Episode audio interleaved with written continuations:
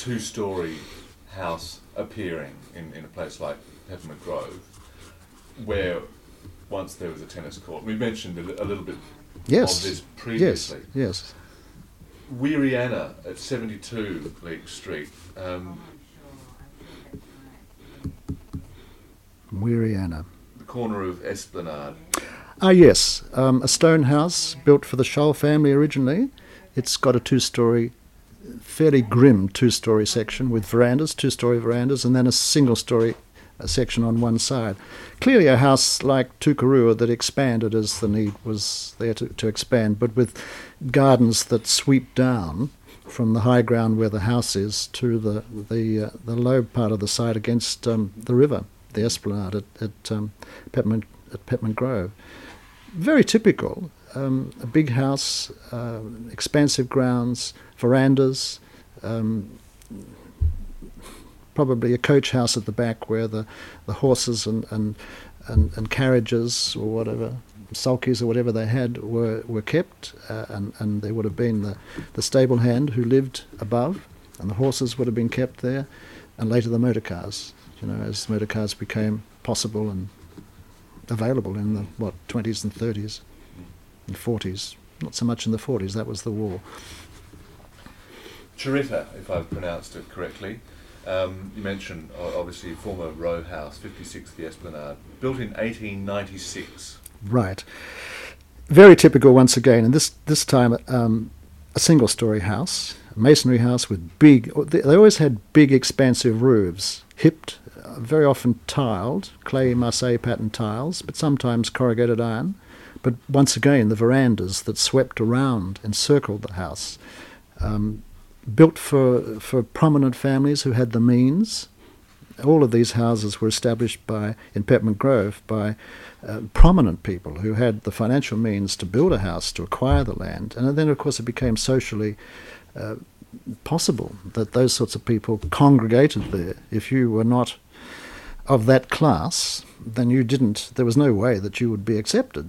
You, but of course there are smaller houses in back parts of Peppermint Grove, but this was a very other ty- typical type of Peppermint Grove house, single-storey, masonry, doors that opened out onto the verandas, expansive verandas and a garden set in a very large landscape garden sweeping down to the bay. All right, I'll move on to another.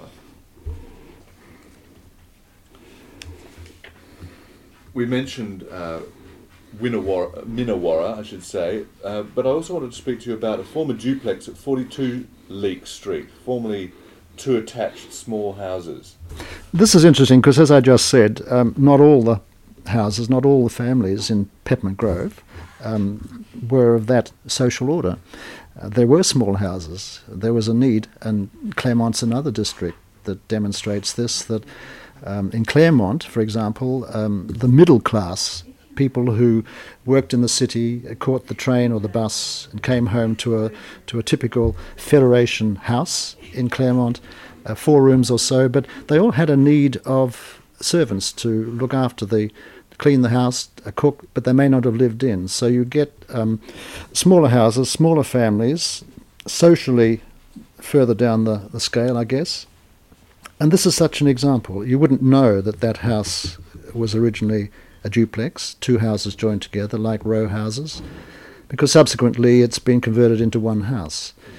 Um, so it takes its place in this continuum in Peppermint Grove where the older houses are now cherished because of their particular style, architectural style, added on, very often sympathetically, but in the spots in between, the grounds are broken up, the tennis courts are used and so on, you're getting new big two-storey houses. And some of the earlier houses, particularly down in the southern part of Peppermint Grove, are being removed or have been removed and redeveloped for two-storey houses. Uh, it's difficult to demolish sometimes now because the municipal inventories of places like Peppermint Grove and Cottesloe say, no, no, no, you've got to keep places that we consider to be significant for the character of the town.